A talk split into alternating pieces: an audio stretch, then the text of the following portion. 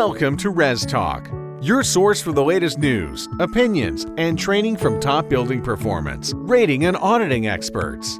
Here's your host, committed building science enthusiast and registered professional engineer, Bill Spohn.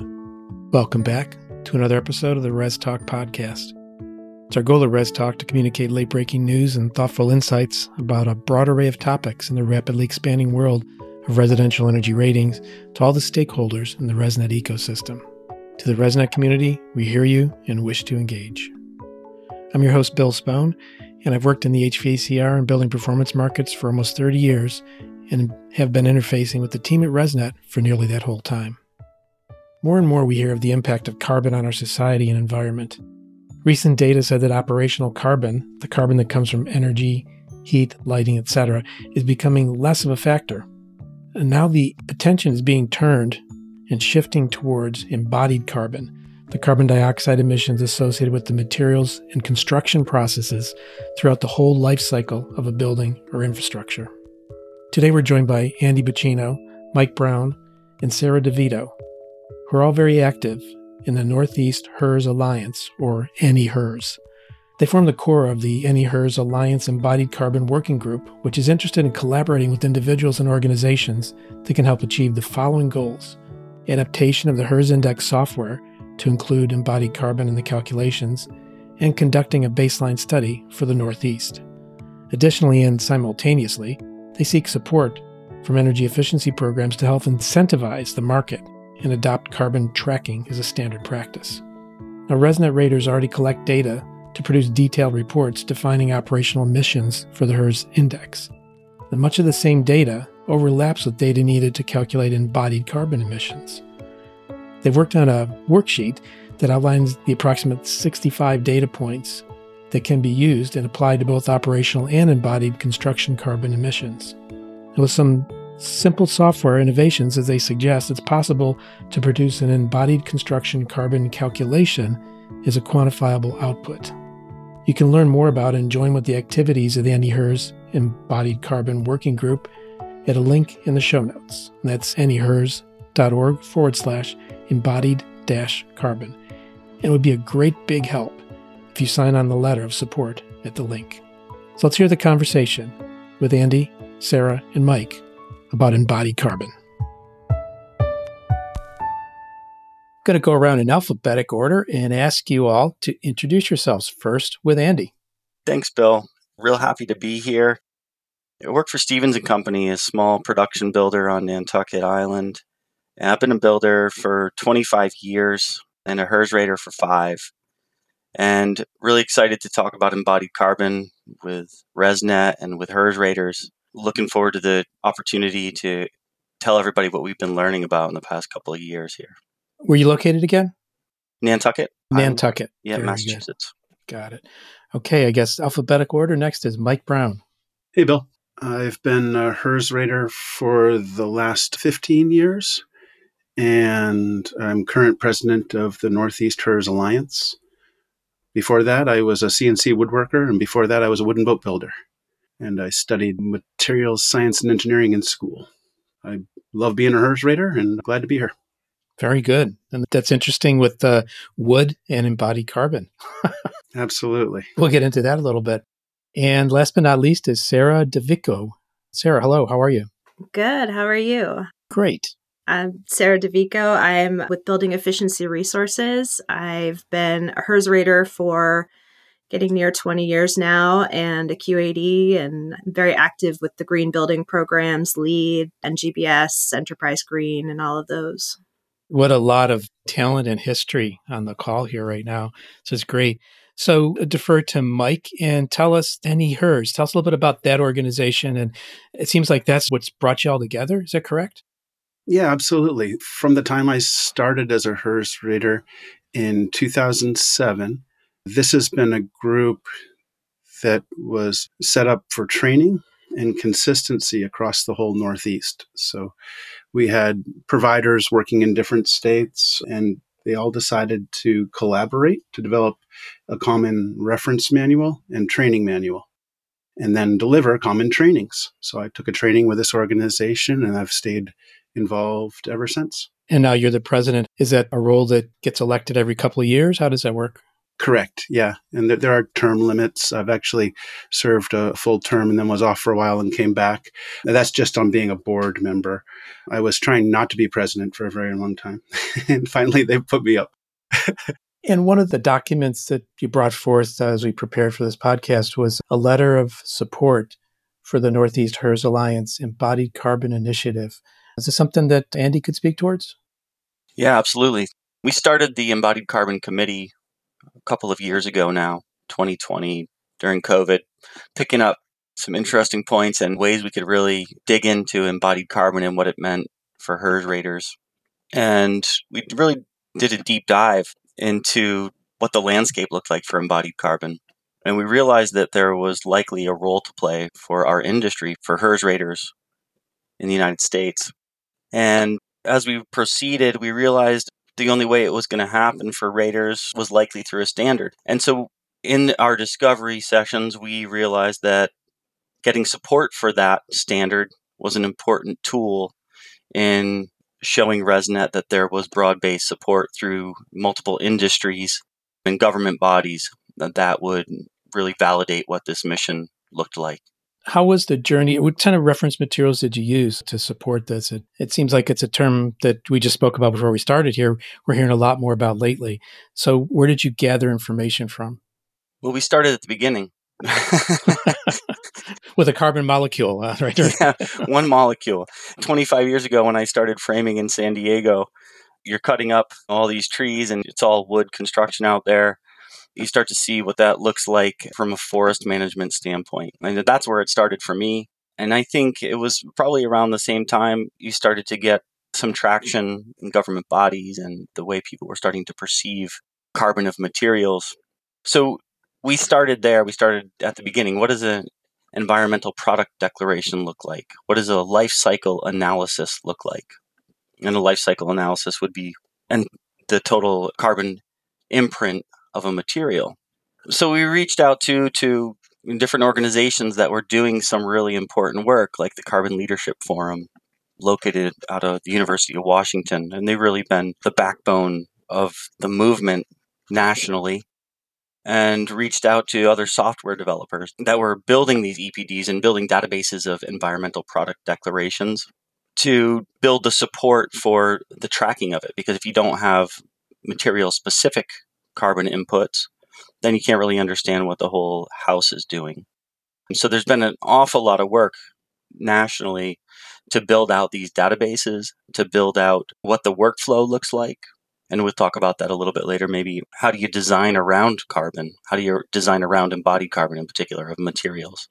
Almost sounds like product labeling for foods. Is that a good parallel? Yeah, you nailed it. That's exactly right. I mean, you look at a nutritional label on a box of Cheerios, and we'd like to see those same things kind of across the spectrum for the materials that we're putting in our buildings. And there's tens of thousands, in fact, probably close to 100,000 now in circulation. Wow. Sarah, let's get your voice in the mix here. Is this of interest for you personally or for you at the BER Building Efficiency Resources? It's a bit of both. So, Andy touched on life cycle analysis and the product declarations. And these are things that we already see in little fragments as far as green building programs. And so they're already out there. And one of the things that interested me both professionally and personally in it was how do we get it more mainstream with so many options for some of these things out there that's really what it's going to take is somebody needs to aggregate what's out there, make a decision on what's best to go forward with, and take those next steps. Sort of a jump ball question here. What's attainable now for a builder to do in terms of reducing embodied carbon? There's a lot of different ways that it can be accomplished. Certainly, from a material standpoint, the less material that you put in the building, the better. So, we know that even moving towards advanced framing is a way that you can start to see some reduction in terms of the materials. We also know that concrete is a big player in it, and there's a lot of opportunity there for reducing the amount of concrete that we put into buildings. You provide me with a resource from the new Building Institute, the Life Cycle GHG report. Is that a good reference for me to list for others? I think want to look into this for a little bit further information. Yeah, I think that's a great one. I think that in all the reading that we've done in the past couple years and file sharing, that one really stood out as a comprehensive top level overview of what the embodied carbon landscape looks like. And it's funny, some of the references to number of EPDs and the nature of the way communities are starting to acknowledge embodied carbon, even though it's only a few months old, is already outdated. So I think that note references some 50,000 EPDs or 60,000, but now in the EC3 tool, they're approaching 100,000, and that's in just a few months' time. So the acceleration of the market is really what's interesting.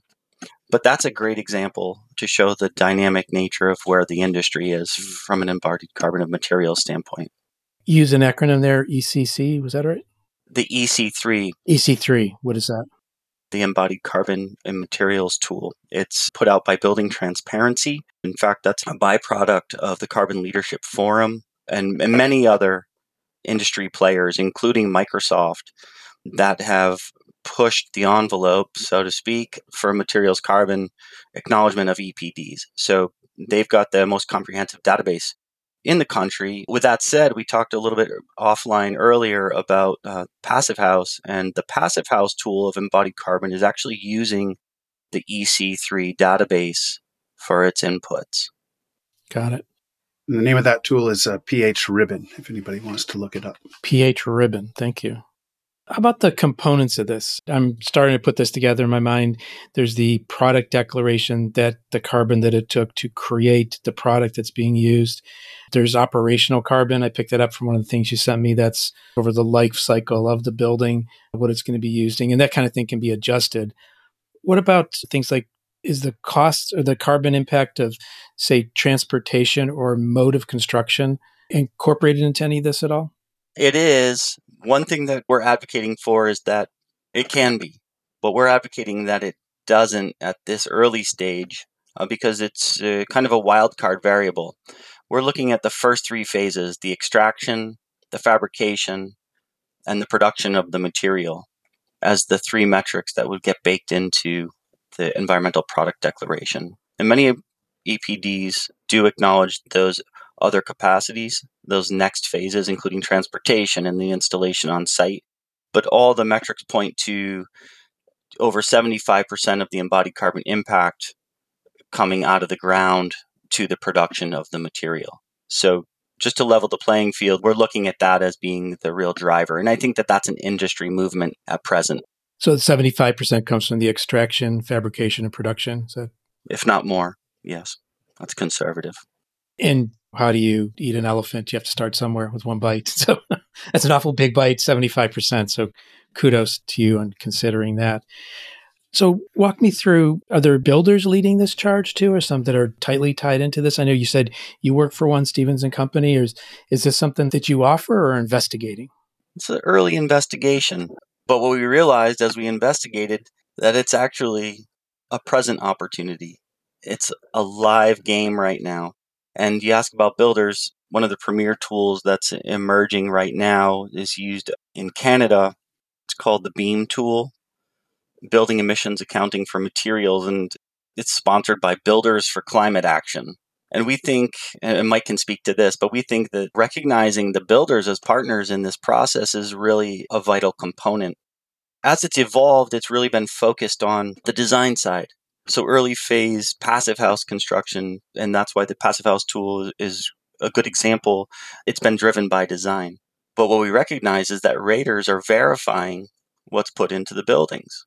So we have a, a real opportunity, being that ResNet processed 300,000 ratings last year. We've got a real opportunity to raise the stakes and up the game and work with builders, work with designers on the real installed values. We're already tracking a huge amount of the information necessary to put together a comprehensive whole building life cycle analysis with embodied carbon outputs already in the Rater tools that we use. With that being said, is there a standard underway to do this within the HERS landscape?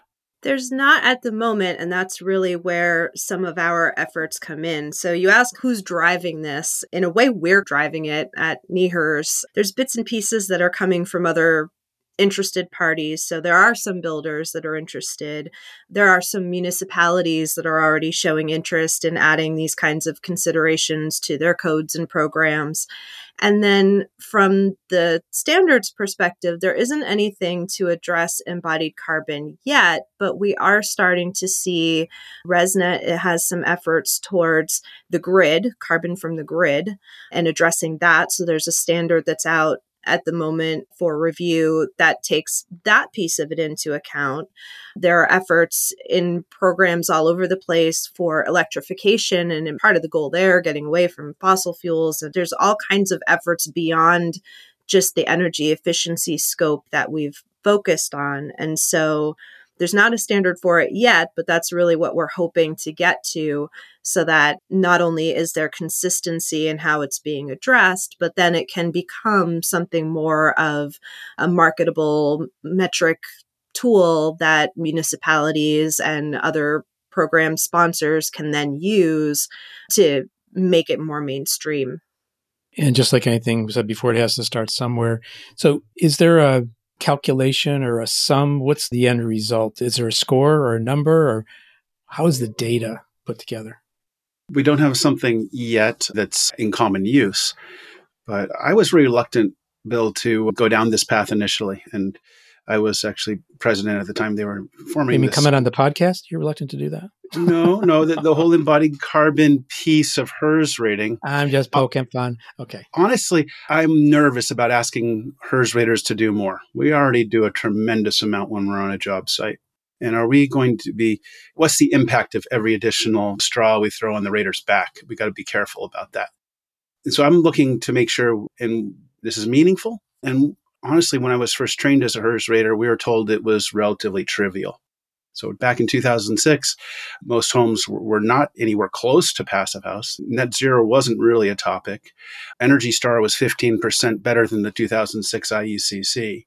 And we were still seeing a ton of operational emissions, and the impact of that dwarfed embodied carbon. So if we needed to use a lot of embodied carbon to reduce those operational emissions, everyone agreed it was fine. Go ahead and do it. But the landscape's changed tremendously since then.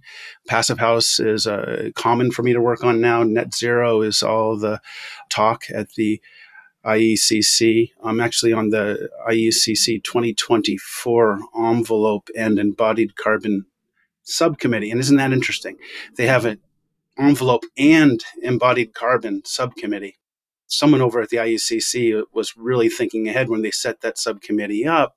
Unfortunately, we only had one proposal in front of that committee for carbon at all, and it was about operational carbon. So the IECC was a little bit ahead of the proposals, believe it or not, for this type of thing. And I think perhaps in the next round, we'll, we'll see people putting out proposals with respect to embodied carbon. I had to work to convince myself that this was worthwhile at all. And the way I do that, you might appreciate, Bill, as an engineer, I build myself spreadsheets. And I try to work out exactly how it's going to happen. And I'm also a big calculator, basically. I have a calculator where I look at the emissions from embodied carbon and annual carbon. And I was trying to figure out how we're going to create an index out of both of these things. They're different. You could have an annual carbon index, which is the rated homes annual carbon divided by a reference homes annual carbon. Straightforward. You could do the same thing with embodied carbon index. The rated homes embodied carbon total uh, divided by a reference homes embodied carbon total. Both pretty straightforward. But you can't just average those. So uh, a first puzzle was oh, how do I put these together? I actually showed it to my son, who's a math whiz, and his first thing was, that's just a derivative. he saw calculus immediately when he saw it. So I'm bragging about my son here. okay. The point is, the longer carbon is in the air, the more damage it does.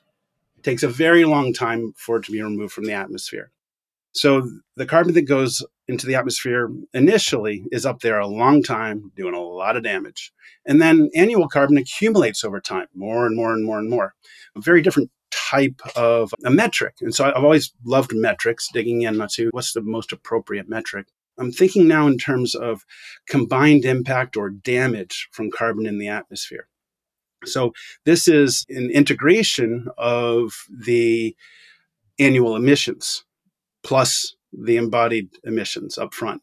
And it ends up being a relatively simple formula. It looks like physics embodied carbon times years plus one, plus one half of the annual carbon times years squared.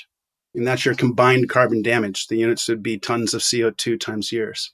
Now you have a metric which compares the impact of annual carbon and embodied carbon, combines the two. You would put the rated homes combined carbon impact over the reference homes combined carbon impact and have a new index. That's what I think can work out.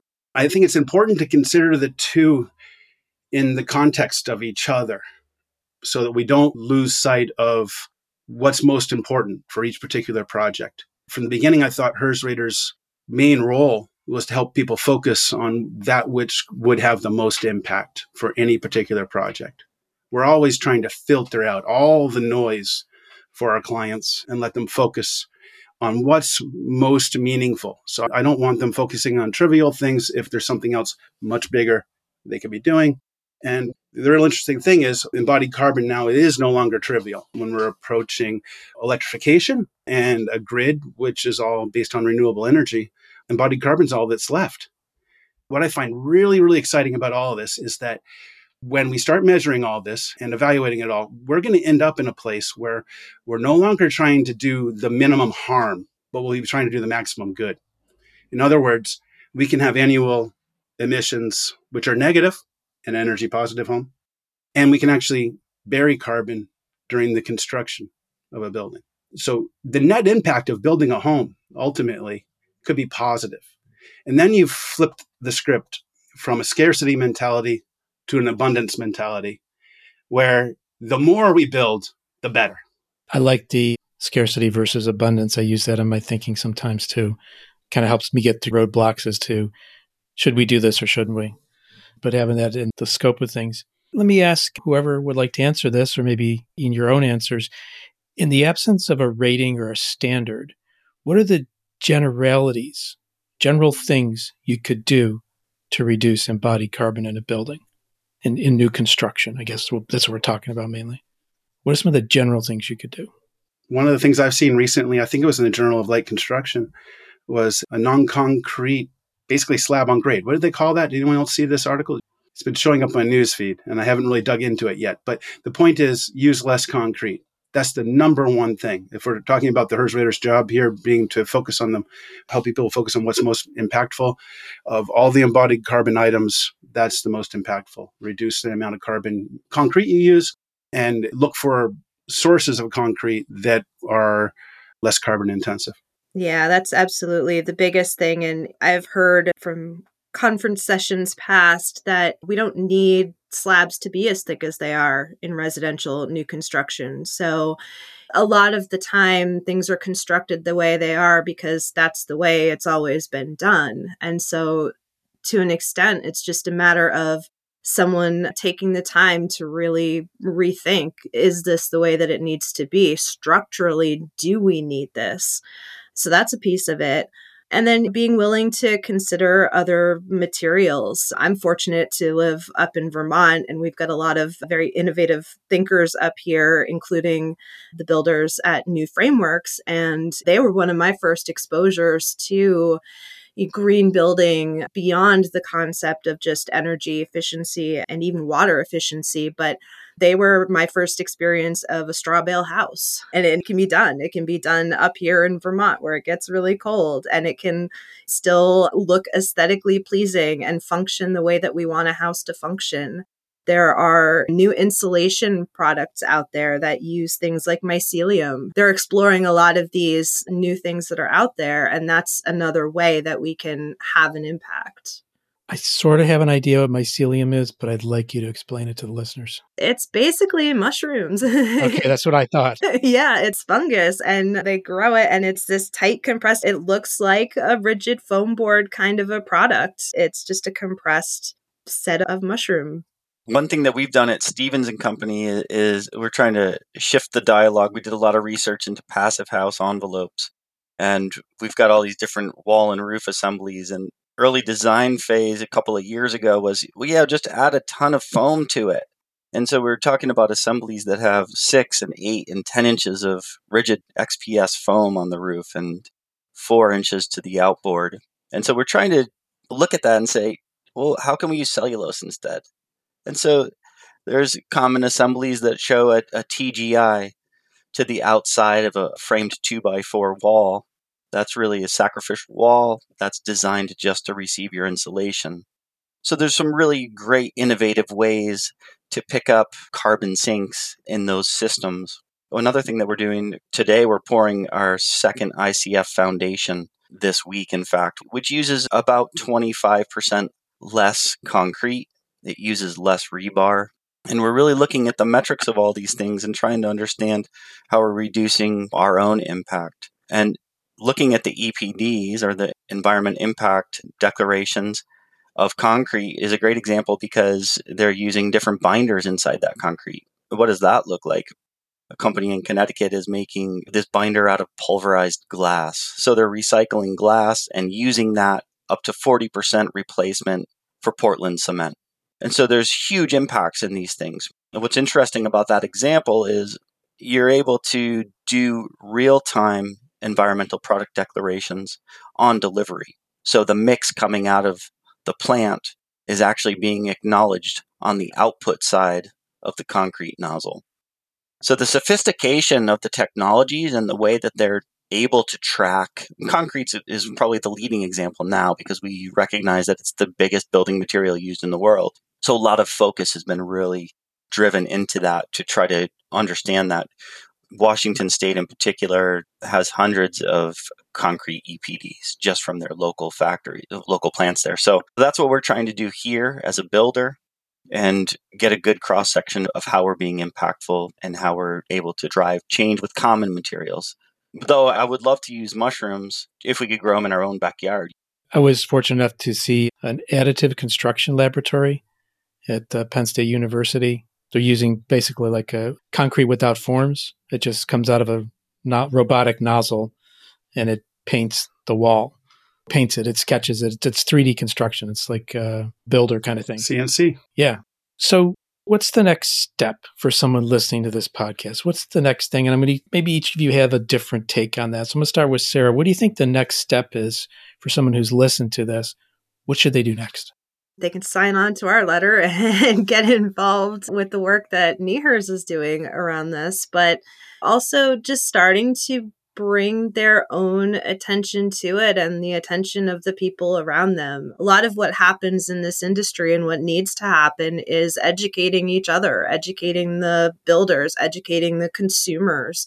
And so it's finding out about these environmental product declarations and analysis tools and trying to incorporate that into how you design or how you as a rater might talk to a builder about choices that they're making is there any session planned at the future conference on this topic we are actually recording a session for the conference yep not right now, are you? no. okay. This is going to be it. Yep, we're just going to can this. All right, there you go. Two for one. Thanks, Bill. Very good. Yeah, you're welcome. So that'll be at the virtual conference, which is coming up May 3rd through 5th, I think. Yep, that's the plan. Very good. What's the title? Do you have a title for your track? I'll probably say something with embodied carbon. Is that a good guess? Something like that. I don't know. Andy, do you remember what it is? Introducing an embodied carbon standard to ResNet. Perfect. All right. Thank you, Sarah, for that. Next steps, Mike. What do you think's next for listeners? I'm always thinking in terms of the mechanics of the process and we want to end up, how we get there. We need software that can manage this. So HERS rating software that incorporates embodied carbon, and it's not a stretch to think we could be doing this very soon. In fact, it could be very similar to a software that Ekotrope set up before they focused on HERS rating as the main HERS rating software they had a tool called the optimizer. And the optimizer was a way of running thousands of scenarios of models with different choices for each type of feature, where the annual energy cost was compared to the construction cost. And for every feature, every choice in the library, there was a dollar cost metric. It might be a dollar per square foot or dollar per cubic foot, or there were different ways of defining it for different materials. But we ended up with a scatter plot that was graphing annual energy versus the upfront costs. And every point, every dot in that shotgun blast of a scatter plot was a different combination of scenarios. And that helped you drill down on a handful of scenarios, which would be on the lower left side of that plot on a line which they call the Pareto curve. And only if a point landed on that curve that ran through that side of the plot could you say it was really optimized. That software got me excited as soon as I saw it. And I hope it comes back one day, but now there's more than one use for it. We simply replace the dollar cost of materials with the carbon cost of materials. And you can run the same analysis. In fact, you could run a multidimensional analysis. So you had dollar cost and carbon cost of the material and the annual emissions and annual cost of, of energy. So we can start packaging all of these up. It's not a stretch. The software is close one of the next big steps will be then figuring out what the reference home should be and getting that cooked into a ResNet standard. We're uh, one big step in that direction with the ResNet CO2 index. And I think we need to follow that with the discussion of how embodied carbon can be added to that index. Very good. And Andy, what do you see as the next steps, either for the listeners or for the whole project scheme idea? I think Sarah and Mike hit on the real high level points education and outreach and starting to kind of beat that drum. It's out there and it's available now. These tools are, well, embodied carbon EPDs are available today. And so starting to look at those things critically, but letting people know what's a concert, the coordinated effort of our process, what's a coordinated effort of the industry, to start to bring this to the residential marketplace. And the residential marketplace is somewhat underserved, which is why we feel like there's a great role for HERS raters. And softwares that segue. So my personal next steps are to take a rated home that's a SIP house and take the outputs from our software, from the ResNet software, approved software, and run it through the embodied carbon beam tool and I'm going to use that as an example for our slide deck for our upcoming conference session. And I'm just going to change a couple of metrics and show how those really impact the embodied carbon of a very simple building, going from a SIP building to a straw bale building. And personally, I'm looking at having a panelized straw bale building built in Maine, delivered down to Nantucket, and put in my backyard. So I'm going to build a second dwelling. And so you've inspired me with your own show and your own building. I feel like it might be a great way for that education piece to say, hey, these are the parts that you can do today and really improve that whole workflow. I think that's a big challenge, but we've got a lot more to say about it and it's coming up in the session. Thanks for the mention on my home project. I presented a couple times and I called Living Inside Your Theories is one of the things literally and it gives you a different perspective. And I actually less engaged than you are, but I'm sort of a hyper aware consumer. So you're going to see things a little bit differently with us through some different lenses. That's great that you're doing it. So is there a place on the NEHERS site where someone can learn about this or a link I can put in the show notes, especially to that letter that Sarah mentioned a little bit earlier? If you could just send me the link, I'll put it in to the show notes and we'll take care of that for you. Betsy's the one that handles a lot of that stuff.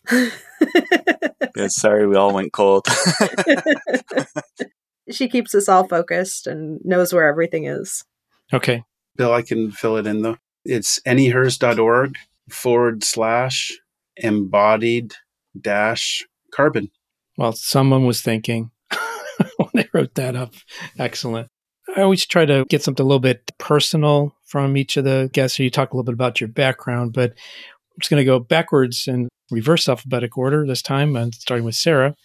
What motivates you to work on this? It's not like you need other things to do. Am I right? Oh, I've got plenty to do. For me, it's the other stuff that keeps me busy. That's a lot of my reason for doing it, right? It's my kids. I've got two little kids. We know there are a lot of climate change issues that are happening right now. And for me, education around this stuff is a big driver. And so that's been the bulk of my environment. I live up in Vermont and it's still pretty nice and pristine up here. And I'd like to keep it that way. Very good. Mike, for your motivation? I want to live in a world of abundance, not scarcity. And that takes a redesign of our systems to get there. And the embodied carbon is a critical part of that. Thank you. Very nice thought. And Andy. Yeah, it is. I appreciate you talking to that cradle to cradle outlook, Mike. It's really important.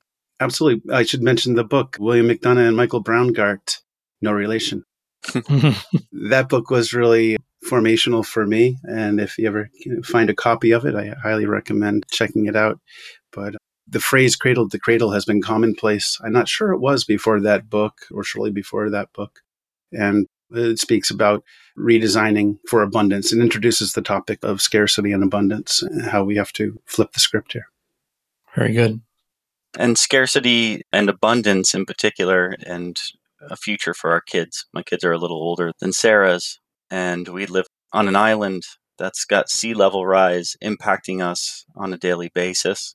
Projections on our seawalls. We had an exhibit last year that showed a 15 foot sea level rise by 2050 here in various circumstances based on the storm surge. So it's really impactful. And our island's getting ready. We have a coastal resiliency plan, and we're getting ready to spend hundreds of millions of dollars to combat this. So it's kind of real time for me. And if we can use the embodied carbon piece, then I think we have to. What was interesting about this exploration that we kind of embarked on was that there was a void in the way that it can be rolled out. And I think that's why we're all excited about it. I think that we see a real opportunity and acknowledging things like ResNet's One Tree Pledge and the CO2 standard and what we're working on. All these different components are showing that raters are having a great impact socially as well as economically. So I'm real excited about it. Great. And uh, you sent over some materials, talked about the natural parallels with HERS data collection all of you did really spoke to that point today. So it seems like the way to roll this out has been discovered.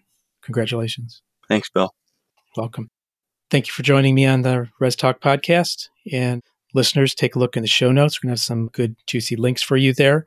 And look forward to having this team back together maybe in a year or so and see what progress has been made. I'm sure there will be plenty of progress. Thank you. Thank you, Bill. Thanks, Bill. I really appreciate it. You're welcome. And thank you, Sarah. Thanks for having us.